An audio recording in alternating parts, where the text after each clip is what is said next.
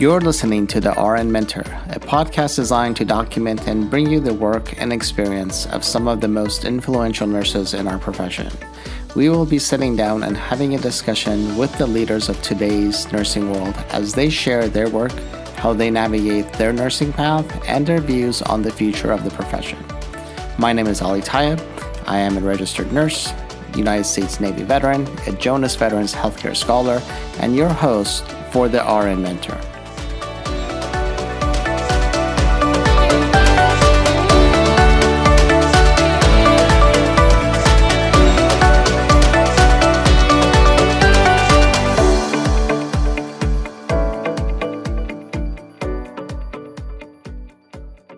And welcome to the first episode of season three of the RN Mentor podcast. I have the great pleasure uh, today to be speaking to Dr. Stephen Ferrara.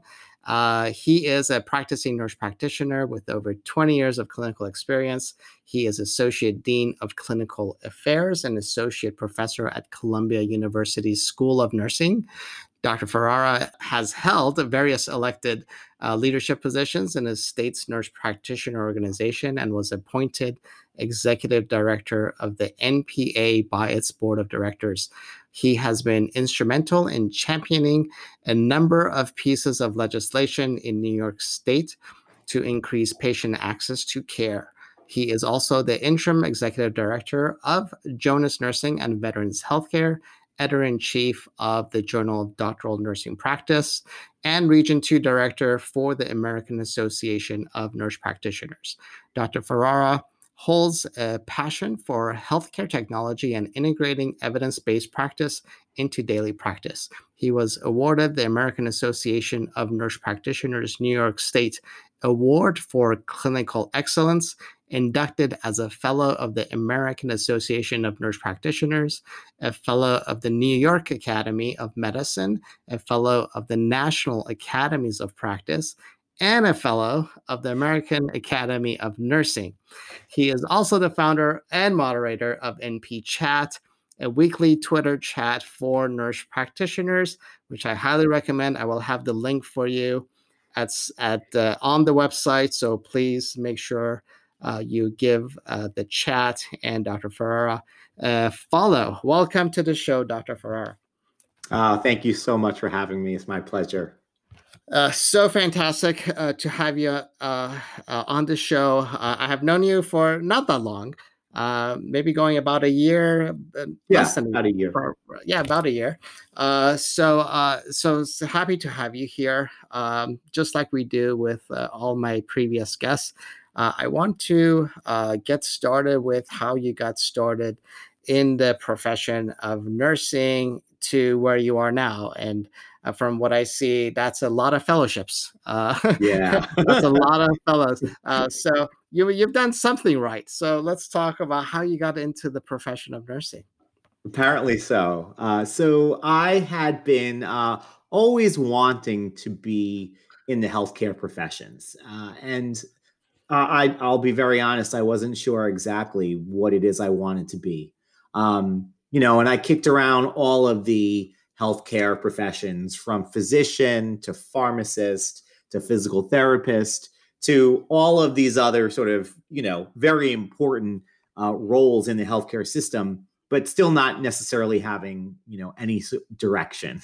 So I found myself in college as a, a biology major again, w- under the assumption that I was going to do something in healthcare.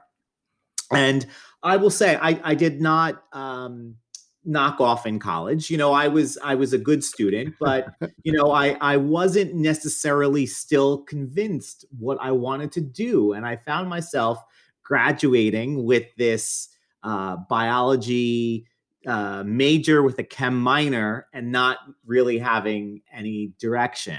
And I give credit to my aunt. Uh, my aunt is a registered nurse and had always been whispering in my ear, or maybe screaming in my ear, uh, go into nursing. And and I was I, I didn't know the the role of nursing. Um, I I really was unaware. So you know, I've I've graduated college at this point. I said, okay, I need to do something.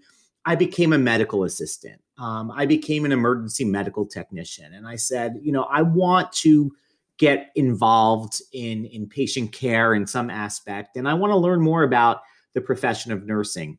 And I did, and I loved it. And, you know, the rest is, is, uh, is history. Uh, I, I returned back to school and I fortunately had all the science prerequisites. Um, so I was able to do an accelerated baccalaureate program. Um, and I knew I wanted to become a nurse practitioner. So I did work full time uh, while I was going to NP school. Uh, I did med surg ortho for you know a year and a half while I, w- I worked every Friday, Saturday, and Sunday, twelve hour shifts um, while I was going to uh, NP school. And I knew that I wanted to be in a position where I could help educate patients um, and I could help make healthcare decisions with them. And that was really, really important to me. So that started my, you know, sort of nursing, nurse practitioner career.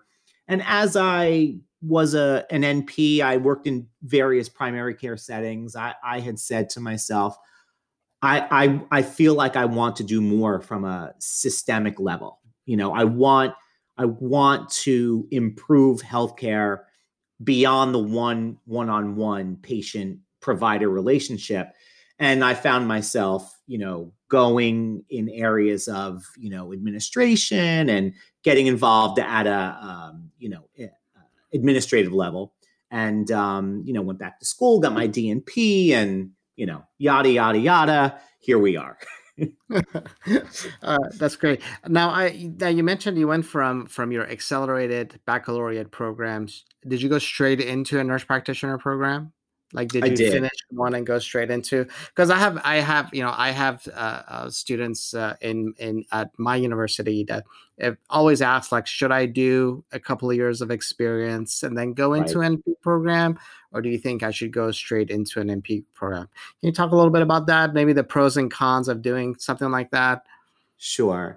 And it's very controversial. It, it's it's as much controversial today as it was back 21, 22 years ago when I did it. And, you know, I think it's not for everyone. And that's not to say that I am better than anyone else, but I think um, I, I think if you start out with a mindset of what you want to do, once you figure out what it is you want to do, um, it it becomes easy. And I never minimize the role of a registered nurse, you know, and I do believe I spent my time in the trenches, um, you know, working as a registered nurse. Um, but but I knew that I wanted to be able to be an advanced practice nurse, and um, I, I was able to work through that. And you know, I, I, I think there are advantages and di- disadvantages. You know, I I'd like to think. I'm talking about myself. You know, I did have three years experience in the healthcare related professions. You know, at, at, a at a technical level as an EMT, as a medical assistant. So I had at least some. You know, I was familiar with with uh, terminology with settings and and having been responding in emergency medical situations so you know i i think um you know at the time i didn't know that uh, but but i thought it was you know ultimately great experience and while you know i am not comparing a nurse to a medical assistant or an emergency medical technician um, you know the roles are different but there's definitely overlap and that exposure for me um, allowed me to transition, you know, uh, from the RN role to the student NP role and and then beyond. Um, I, I think there there continues to be controversy, and I will say I have you know mixed thoughts on on accelerated programs, and you know I I, I will say this: it is not for everyone. Um, there are no shortcuts. There there is no way to you know sort of you know do something quicker if if uh, if you're not ready to do it. But um, you know, I think it takes a lot of um, reflection on the student and figuring out what it is they want to be. And you know, again, I I had already been you know through college my first time. I'd like to think I was a little bit more mature um, at, at at that point, so I had at least some worldly knowledge that I was able to apply you know, in my studies as I was becoming an advanced practice nurse. Uh, and and and, that, it's interesting you mention that because you know um, teaching uh, some of the accelerated students myself, uh, I find that uh, they tend to draw on their previous college experience. Right, they mm-hmm. have their study habits down.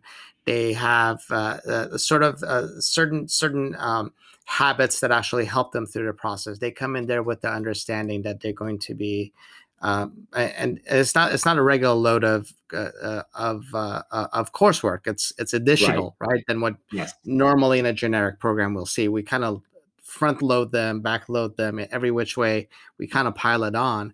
Uh, but because right. and we hope that you know their previous experience, successful experience in college, has actually uh, help will help them be successful in the program. And I know there's programs out there that aren't as choosy who they bring in, but I think those programs right. you need to be choosy because you want the students to be successful uh, based on based on how they've how they've gotten to that point. So I think that there's a definitely a component there where we need to be more selective as to yes. who we need to be not I don't want to say selective, uh, more realistic as mm-hmm. to the people who can complete the program and individuals who may benefit better from a longer program because they're not you're not taking like 20 units a semester right. or 20 plus units however many units it is right yeah it's it's it was an interesting experience uh, uh, in in my in my program, you know, we were all sort of type A personalities. Oh yeah, you know? definitely. We, we would go through that, you know, that first test, and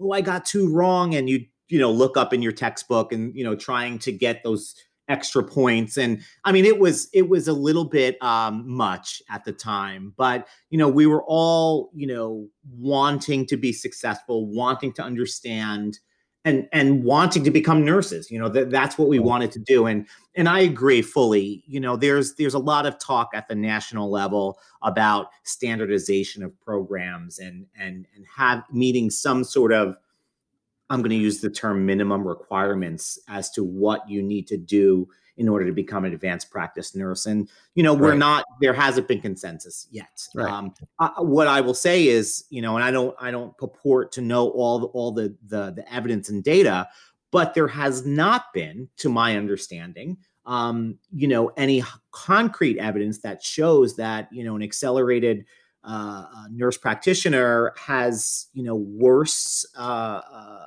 career trajectory or worse outcomes than their counterparts who went to the more traditional um, method. So right. you know, I I, I think um, the wonderful thing about nursing is that there's so many entry points, and I think the hard thing about nursing is that there's so many entry points and you know it, it, leads it leads to a lot of variation and a lot of um, lack of standardization Right. Uh, and I usually, I mean, I, I'm not a nurse practitioner. Uh, mm-hmm. um, uh, I went a different route uh, for I, I, I got my um, uh, my master's in uh, in nursing education, and mm-hmm. I've always been sort of education, and I just followed that path.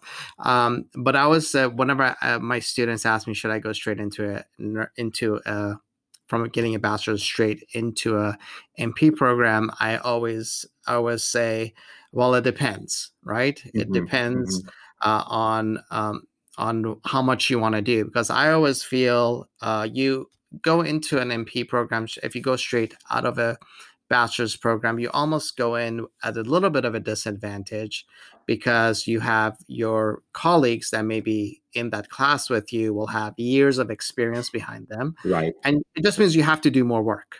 Mm-hmm. Right. Uh, I mean, some of the stuff that may be second nature to them is not second nature to you yet. And you just have to do that extra work. If you're That's willing right. to put in the time, uh, I think uh, uh, we've had some incredible nurse practitioners come out of at least that I know personally that come out of the program, and they've been very successful. They're incredible nurse practitioners, but they right. knew the work that they had to put in, right? Right. Um, so, yeah, one hundred percent. Yeah, to your point, yeah. Yeah, this is not how can I become a nurse practitioner the fastest way possible. Um, the, the, the, you know that that is not the right mindset um, to go into this profession because there is a lot that you must know. There's a lot of work that you need to do in order to become a competent and, um, you know, prof- proficient nurse practitioner. Yeah, um, and and and uh, I'm going to bring up a point where uh, I've I've got I've had my own discussions and viewpoints on this, uh, and um, so looking at uh, there's a there's a lot of uh, controversy out there as far as the scope of practice, right? For, mm-hmm. From a mm-hmm. practitioner pers- perspective, um, so scope of practice, uh, talking about, and there's definitely a number of physicians out there that are um, lobbying against nurse practitioners having full mm-hmm. and independent scope of practice. Um, right. And we know that evidence doesn't really support that, but that doesn't stop them from trying to uh, not allow that to happen. So about half right. the states in the U.S. right now have full scope or a version of full scope um, that they have allowed um, during the pandemic. We've had we've mm-hmm. seen a lot of relaxation of things uh, for nurse practitioners where they have they are more independent and are able to practice. Um, so, talking about that, uh, um, what is what do you consider full scope and what it, how would you counter the argument that uh, sort of physicians are making uh, saying uh, they you haven't had the same level of training so you shouldn't have the same scope of practice where i don't see it as the same scope of practice as physicians but they do and that's right. the argument that they move forward with um, what is your what, what is your uh, sort of perspective on mm-hmm. nursing for nurse practitioner scope of full scope of practice and what physician scope. What's how do, how do you differentiate the two? Because i yeah, know there's overlap obviously. The, and, and, there's overlap and i think at the end of the day um, it's knowing that nurse practitioners practice as nurse practitioners. Uh, we're not physicians. We don't want to be physicians. Um, we want to uh, practice advanced practice nursing. And physicians practice medicine. And you know at the very core that's that's the difference. Is there overlap? 100% there's overlap. Um, and you know are nurse practitioners being used where physicians used to be um, uh, you know employed? Sure but you know what the way it's supposed to be is that you know uh, the physicians are supposed to be able to take on um, the higher acuity cases that requires that expertise of years and years of you know additional practice hours. That's not to say that nurse practitioners can't handle higher acuity patients.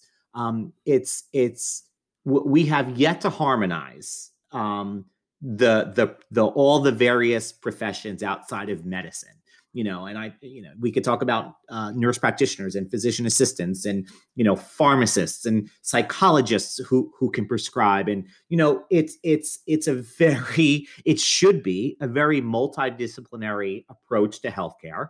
Um but at the end of the day it still is you know one profession wanting to be the captain of the ship right? Right. As as far as you know the different states this is what never made sense to me. Um, you could go to school in, you know, I'm going to use uh, uh, Vermont as a state. You could go to, you know, Vermont, do your transition to practice hours, and you're a full practice authority nurse practitioner. Uh, you have a change in your family situation, and you say, "Oh, I need to, tr- I need to move to Texas." Right? Um, you move to Texas, which is a known as a, you know, restricted practice state um, and all of a sudden, everything that you could do in Vermont is different. And you need, you know, co location of you and your collaborating or supervising physician. And you need all of these other hoops that you need to, to jump through. And nothing changed. You are still the same person. You are still the same person with the same knowledge that you had, you know, when you were practicing in the Northeast. And now all of a sudden, you you have you're you have to do something different. And and that's what really doesn't make sense. And and i think you know at the end of the day you know scope of practice and i i i i dislike the term scope of practice. It it it, it automatically sets off like oh you're trying to expand your scope of practice. You're trying to do something you weren't educated and trained to do. I don't want to do anything outside my scope of practice. I want to practice at you know the the terminology is at the at the you know full uh, breadth of my license. I want to be able to do it, everything that I've been uh, educated and trained to do in a in a in a in a setting that you know I have a, a, a license and a national board certification that shows that I'm competent to do so. And that's what really doesn't make a lot of sense to me. So, you know, each state has to um, have that discussion. The states who are not full practice authority and they have to have their own, um, you know, bills go through their respective state legislatures, and and that's that's where we're at. So it's it's really hard because you can have a very you know state that nurse practitioners can you know and and here's the other thing that I will say this is not about nurse practitioners opening up their own practices, right? And you know, competing per se against another profession, um, because Lord knows, um, owning a practice is not easy. um, you know, uh, you, you could see, you could see how you know the traditional practice has has largely gone away and been you know absorbed by these large hospital systems and you know whether that's right or wrong that that could be a whole nother discussion um, but you know this is not about um, opening up your own practice. This is about being able to do a job for the patients that i see and not make it harder for that patient to get care from me or take exponentially longer to get an approval of something that's fully within my training and education of you know signing off on a physical. And there are some forms you know some federal forms that i mean it is a physical it is it, it is an annual physical exam and you can't do that as a nurse practitioner so i think you know we have a long way to go um, you know i'm not i am not saying that nurse practitioners are the solution to medicine's short shortfall and shortcoming. Absolutely not. Um, it's it's because of the physicians who work with us in the trenches that say, yeah, you need to do what you need to do so I can do what I need to do. And you know, this perception that there's oversight of of nurse practitioner and physician practice, you know, it, it's there's collaboration. And you know you know it's it's been said oh you know nurse practitioners don't know what they don't know. And you know i i i reject that. And you know are there some people who who have that mindset? Of course are there others in other professions that have that mindset of course too so you know i i i i hate to be at the battlefield you know because healthcare is hard enough and right. if if we're battling with each other we can't advocate for our patients. And, and that's how I've approached it. And that's how I really try and resolve a lot of these differences and issues today. And that's one thing I, I, I, I guess I, I sometimes have difficulty understanding is uh, when physicians approach this with the perspective that I need to supervise you, mm-hmm. as opposed to a collaborative relationship where your colleagues working for for the betterment of the patient outcome right, right, um, right. so i think i think that's where i've always i, I never understood that need that the, of i need to be in charge and right. that component and I, and I don't understand that and that's usually where my feathers get ruffled, even though I'm not a nurse practitioner, and it doesn't affect affect me. But it's good. But but thank you for explanation, and, and it's and sure. it's really it's really uh, it's really good to have your perspective on this because you're on the grounds and you're practicing. Uh, so it's good to have it's good to have that perspective. Um, sure. One of my guests uh, over the summer. Uh, uh, she's uh, from Canada, and they get certain prescription authorities in Canada at a bachelor's level. Um, mm-hmm. um, so, um, so it's just a matter of are you educated for what you're doing? And if the answer is yes, you should be able to practice it. That's my view on it. So, absolutely, and there and there are plenty of regulatory bodies that oversee the professions that if you are not safe um, then you shouldn't be doing what, what it is you're doing, you know, right. and that goes for, for anyone, you know, th- there, there are processes. And of course we don't want patients to get harmed in the process, but you know, to have this perception that, oh, this one profession is not safe because they don't know X, Y, or Z, you know, that's just, you know, I think it's a lot of, um, yeah, propaganda, propaganda, if you ask me. Yeah, uh, and I, and I know I, even though uh, there's organizations that I know of uh, that have that try to incorporate uh, nurse practitioners in the clinic mm-hmm. sites uh, that they have. Uh, I also know physicians from those organizations that lobby against it, right? Mm-hmm, so mm-hmm. and that's I, I never understood, and and I've never gotten a straight answer from people other than you know what we what we already discussed. Right. Um, sure. So so it's just a matter of I think I think knowing and, and, you know looking at nurse practitioners for example, you know they serve uh, more underserved uh, communities. I mean that that's sort mm-hmm. of a given uh, that that they do that and they they fill a need that uh, mm-hmm. physicians are not filling. Um, so I think that it's important to have that perspective that if you do take that away, or if something does happen where that scope of practice goes away, uh, there's a we're creating an access issue for a lot of individuals. That's right. That's right. And you know, there there there's been talk saying, oh, you know, nurse practitioners end up practicing in the same areas of of physicians and you know there there is data there's medicare data that shows otherwise and the states that have a um, mileage limit as to where the nurse practitioner can practice away from their their supervisor or collaborating physician has an impact on those rural and underserved areas. So you know it's it's it's it's such a complicated scenario that it's there and so many variables that um, you know again at the end of the day I am looking to um, work together uh, uh, do the job it is that I've been educated and prepared to do. Um, and I would hope everybody else in the healthcare system is doing that as well. Yeah, yeah, definitely. And, and for for the record, there are a lot of physicians that do support this. Uh, Absolutely, so it's, it's, not Absolutely. you know just some of them are louder than others. So I think that's, that's why we hear sure. some more than others. But I know a lot For of physicians sure. that support it and have, and like you said, the ones that work with you know yeah. what you can do and are perfectly okay with it, uh, with with uh, uh with uh, with the pra- practice. Uh, so thank you. Um, I do want to talk uh, to you a little bit about sort of your career path um, mm-hmm. uh, how you came, uh, you know, um, like I like I mentioned in the beginning, uh, you're a fellow of a lot of different things. Um, mm-hmm. How do you get your career? How did you get to the point where you're because those are all recognitions for achievements. They're not right. they're not handed out because you have memberships to an organization or anything like that. Right. They are recognition of achievements and success within uh, within your within your professional practice.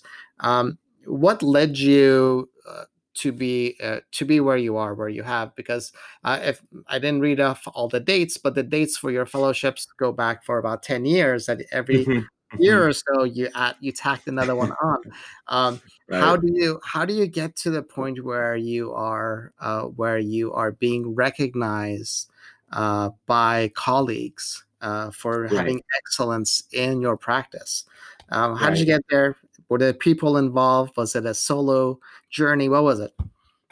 Uh, definitely not solo. And uh, I do believe it was a village of supporters and mentors that really um, lifted me up and, you know, tried to make sure that the work that I was doing was recognized. And, um, you know, I would be lying if I said to you, I knew what I wanted to be, even when I became a nurse practitioner.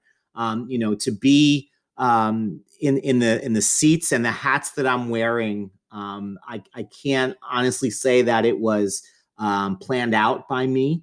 Um, but I followed my passions and I followed the areas that um, I would spend inordinate inordinate amount of times on. Um, that was beyond my workday, right? So you know i became very involved with with the legislative process and you know found myself you know reading up on the legislative process and and and meeting with legislators and um, you know doing all of these other initiatives that you know I, it, it became from that that i was just um, very dedicated to that goes beyond your regular quote unquote nine to five job. And you know it was it was uh, for that that i became really involved in the Nurse Practitioner Association, New York State, which is the statewide association for NPs. And you know, I I sort of look around and say, why isn't every nurse practitioner in the state a member of this wonderful organization? Why isn't every nurse uh, uh, uh, a member of their respective specialty organization? And I will say this: um, not organiza- not all organizations deserve to have membership uh, because they may not have been so responsive to the needs of the members in the past. And you know, I, I think now we see this more more than ever. But you need to be somewhere, right? And I do believe in the power and the strength in numbers. So if you're able to find, you know, like-minded individuals, a coalition of of, of individuals that have this, you know, idea of where we should collectively be, um, I think that's where you want to be, and I think it's you're able to get a lot more done that way than than you are on an individual basis. So that really fueled my passion for, you know, health policy, which again is not something that I knew back in 2001 when I graduated as a family nurse practitioner that that's what I where I wanted to be. Um, but it just became something that I was really drawn to, um, and and being able to say or at least say that you had a little bit of a part in changing a, either a state law or a federal law. I think that's pretty powerful. Um, you know, and and uh, you know, you I, I do this because I want my profession to be better than it than it was when I started, right? Like I want I want to improve upon the current environment. And there's a lot of work to do. We we know this. There's a lot of there's a lot of work to do in many different areas. But, you know, that's what what fuels me. That's why I do what I do. Yeah. Um, you you mentioned mentors along the way. Um, how did you how did you stumble on them? Uh, because again, one of the reasons I like I started this podcast, I was just not talking to the right people, right? Like even Mhm. if you like the people I wanted to talk to weren't around me, right? Uh, Right. so this became a good forum for me to talk to people I wanted to talk to and learn from, but also share their experience with everybody else. So how do you um, like were you ha- did you happen to be in a position where they had the office next to you and they just took Mhm. you under their wing or was that a, was that a proactive approach on your part to uh, seek those individuals out where they could help uh, um, um, um, improve not improve that's not the right word uh, to help uh, elevate uh, your platform Right. Um, I would say in the beginning, it was more of what they saw in me Mhm. versus me knowing that I needed to look for mentors. So um, I had the extreme benefit of having, you know, some people reach out to me and said, you know, I I, I appreciated your perspective on on uh, and your willingness to speak up on this issue, and it encourages you and it gives you sort of that permission to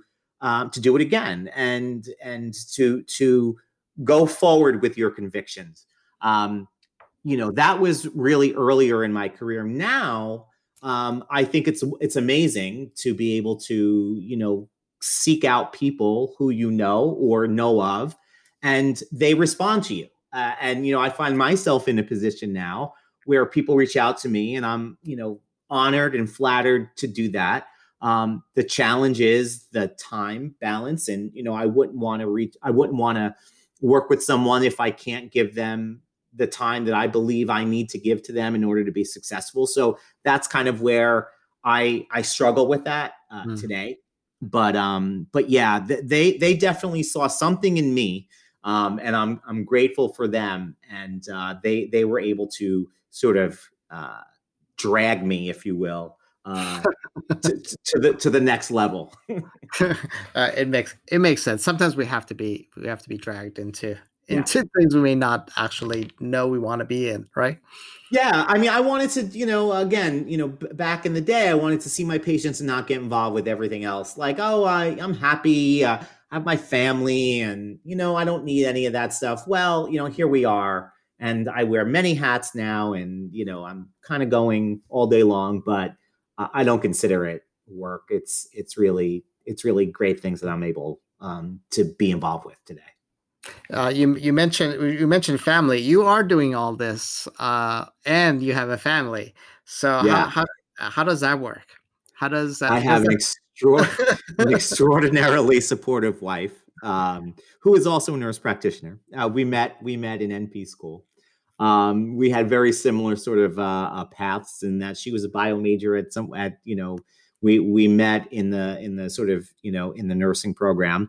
Um, so I I can't say enough how you know supportive she has been and you know taking care of the kids when you know I, on on the weekends I was writing a DNP paper and having to do you know work or a conference call or a board meeting um, so I I certainly owe it all to to my to my spouse, my wife, and um, and you know I'm, I'm, my kids are great. You know I'm uh, I mean for the most part, you know they're three kids. and, uh, you know they're they're you know three kids, and uh, but it, but it's all been good. I I do struggle. I'll be very honest in in finding that balance and being able to unplug. You know, somebody was telling me, "Oh, I'm just going to unplug today," and I'm like, I don't think I've ever done that and that's on me right like that's my fault and of course i go on vacation and of course but um i i do because it's it's my fear of what am i going to return to um you know wh- how many messages am i going to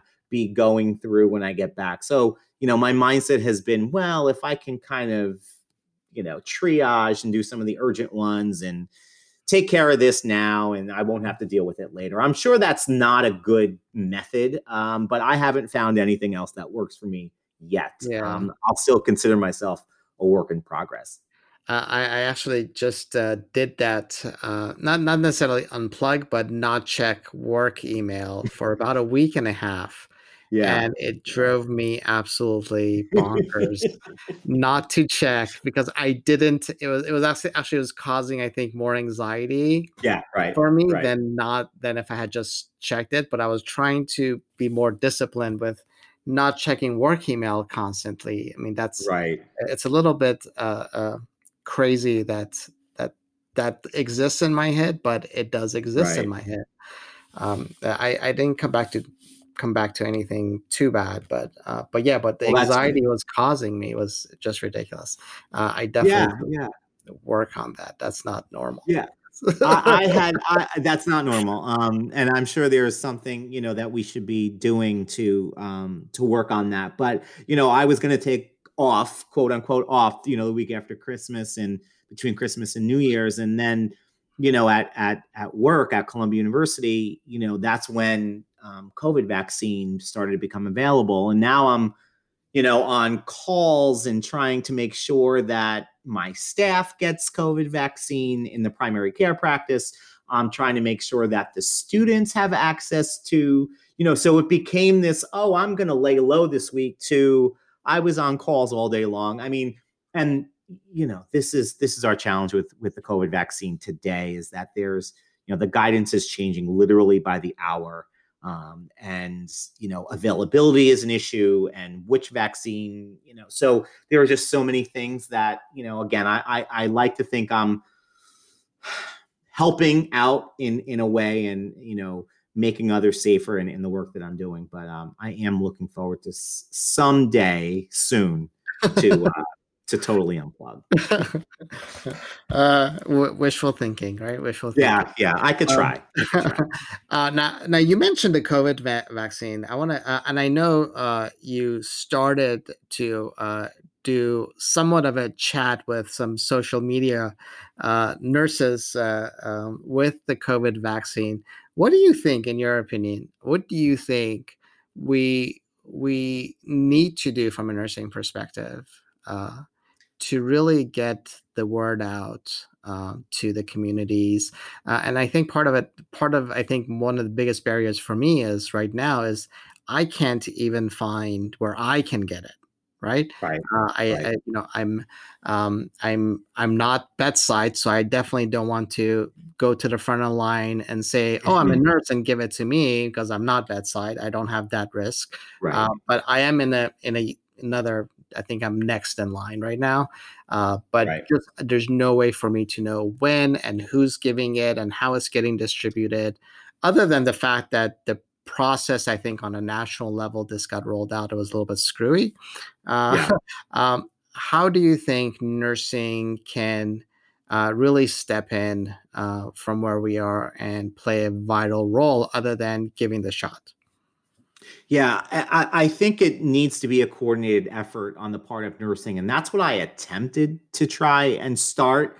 Um, you know, just on social media, I'm a big Twitter user. So I, you know, tried to leverage my my Twitter uh, uh, network. And, you know, we had a few conference calls that we were on. And, you know, I realized really early on that we're early. Um, vaccines not available yet really broadly but we still need to understand and we now's the time when we really need to do the work to um, communicate and be transparent in what we know about the vaccine and reach our communities because th- this is what's always um, uh, made me sort of like there's this there's this uh, uh, idea that you know nurses are the most trusted profession right? The gallup poll is the poll that does this every year. And for 19 years in a row, nurses have been rated the most trusted profession out of all the professions. And the only year that it wasn't was 2001 after 9 11 when it was firefighters, right? So we have this history of being the most trusted profession. But we're also the most invisible profession if you ask me. Um, you know now you could see you could turn on you know any media and there's nurses you know giving interviews from the break room from their cars.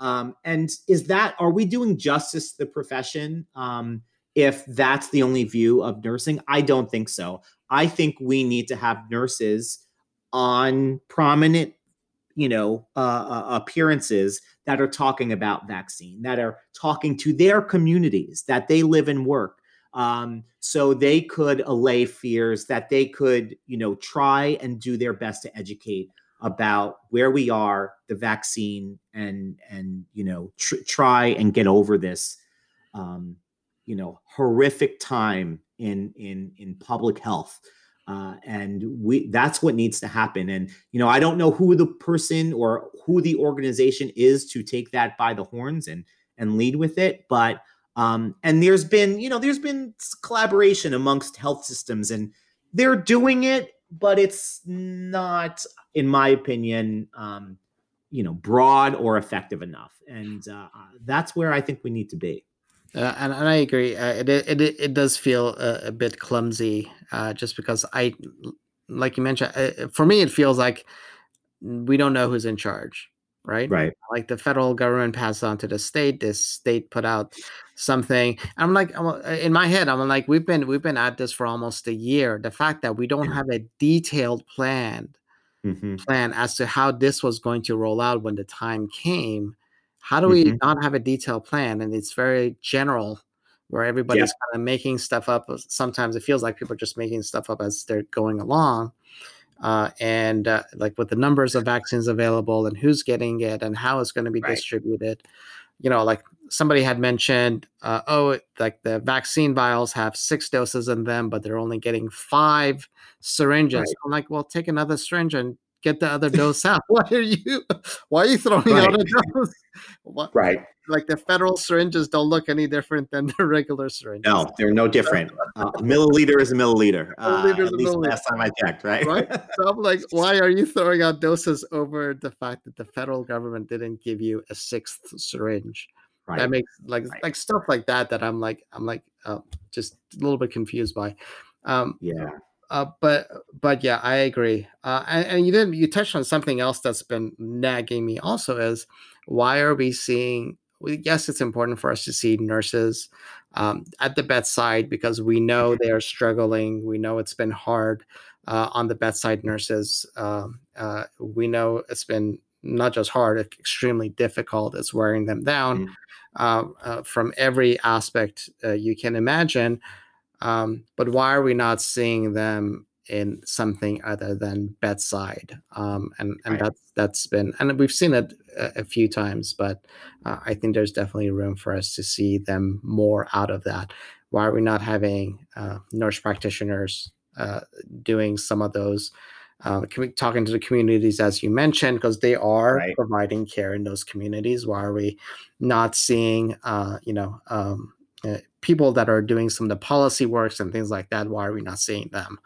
Um, so that's yeah, that's I, and, and and that's uh, that has been my number one sort of driver for nursing is that you can be in any setting or in in anywhere and and and work as as a nurse or as a nurse practitioner and you know I, it, it may sound so, somewhat counterintuitive you know to the non uh, nurse who who who sort of is looking at this from from afar that I never wanted to work in a hospital. Like you know I I did my you know I like to say I did my time in the hospital but it is not the environment that I found most conducive to my style. So you know the beauty is you know there are just so many areas and aspects of nursing that you can find yourself in and i think the ones that you can't find yourself in you can make um, and you can you can make you can make that role um, make sense because healthcare affects us everyone everywhere anytime so um, I, I think you know above and beyond you know that's really what um, nursing is about yeah that's a, that's an that's an excellent point mm-hmm. um uh, thank you. This this is this this has been this has been great. Um, now, from a perspective of um, uh, you do you do work with other organizations. Um, uh, how did you, other than your desire to work and improve the profession, how did you find yourself going that avenue and uh, in a in these some some of these cases actually leading the work? Um, mm-hmm. How did you find yourself doing that, and yeah, I'm going to blame my mentors on that too. Uh, you know, it was sort of uh, something that I, I didn't know I wanted to be part of at the time, and maybe I was a little resistant um, in the beginning. But um, as I became more familiar, you know, I you know started out as like the membership chairperson of of of the statewide association, and you know ran for treasurer, got really involved and understood, you know not for profit organizations, which are, you know, there's so many nonprofits across across the United States and just got to see board governance and you know what a board is supposed to do and what a board member is supposed to do. And you're not supposed to be you know out there in the nitty gritty and you know micromanaging the work that needs to be done but you're setting direction. And and that's where i think it intersects with policy. And you know my my my desire to improve health policy. I, have I've I, I guess I was so involved with that that I did become interested in the day-to-day operations. And you know that um, led me to be fortunate to have an opportunity to apply as executive director of you know the statewide association for nurse practitioners in new york state. And i've been doing that since 2012 um, and then, you know, most recently, um, Jonas Nursing and Veterans Healthcare, which is a not for profit that, you know, funds uh, Jonas scholars who are uh, nurses going for their uh, doctoral degrees, um, that I've had the uh, organizational experience to sort of, you know, in an interim role, uh, uh, be able to assume that that position and really hit the ground running. Um, you know, I, I do think um, uh, organizations they're they're they're different but the work you do is pretty much the same you know raise money uh, try to uh, you know uh, uh, fulfill the direction of of your board. And um, you know that's kind of you know what what what I do. So fortunate again if I I'd be lying if I said that I mapped out all of these moves. Um, some of them happened to come to me. So, some of them I pursued um, but you know, I think it's having the um, awareness and um, being open to to taking on new um, experiences, and and I've been not one to shy away from that, uh, almost to my detriment, right? You know, you know, I'm learning I'm learning to say no to certain things, and you know, things that are not necessarily, you know, in my wheelhouse or things that I I am not as passionate about. So, you know, that that's I, I've been you know again very very lucky to have been in the positions I've been, and you know, I I would advocate um, for anyone uh, to keep an open mind, and uh, you know, you don't know where where it may take you. Uh, you touched on something um, that I, I I myself recently sort of uh, came to the realization is learning to say no to things you're not mm-hmm. passionate about because it sort of kills everything uh, when yeah. you're involved in a project where you have no desire to be right. in a, some some work we have to do it's part of our job description and we have to do it uh, but there's other stuff that you don't necessarily have to be uh, the lead on or even participate in where people will ask you because they know you're the go-to person if they want to get stuff done sometimes right? Right and it makes so, you feel bad. Yeah. it makes you feel bad when they say no. it, it does. It does. So so yeah so, learning how to say to no no to some of those i think it's good for yes. not only the project or activity whatever it is but also right. for you that you're not overwhelmed yourself so that's that's a great great point and um, something I, I struggle with that also by the way i yeah. struggle with that also we're we are works in progress uh, yeah you know we need to just try and be better um, the next day. uh, very true. Very true. Uh, I want to be cognizant of your time. Uh, thank you so much. Uh, I'm going to give you a few minutes if you want to, if there's anything else you want to uh, chime in on or, or uh, talk about that we didn't cover. I think we covered a lot of a lot of topics, and um, I do appreciate the opportunity. Um, you know, I I I do want to help people. I do want to help nurses and you know those uh, trying to advance their career. So you know i'm reachable on social media and you know in various platforms. And if there's something i can do you know I, I i i want to be able to help and maybe at least point people in in the right direction or make a connection with someone else. So um uh ali uh, i appreciate the time and you know you, you choosing to interview me for for your great podcast.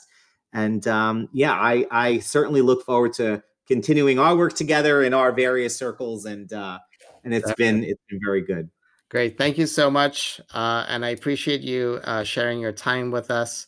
Uh, and uh, I learned a lot. Uh, I was, you know, uh, like I said, one of the reasons I do the podcast is because so I get to talk to the people I want to talk to. Uh, right. So, uh, so it's always beneficial for me. I don't know if it's the other way around.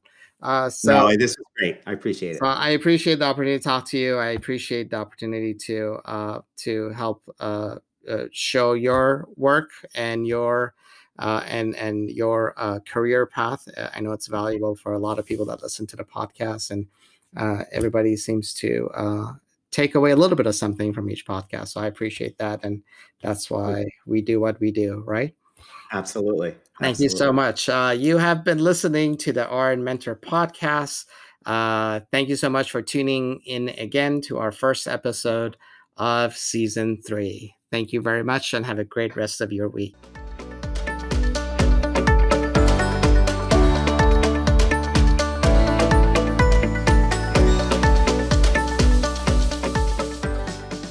You've been listening to the RN Mentor with your host, Ali Tayeb.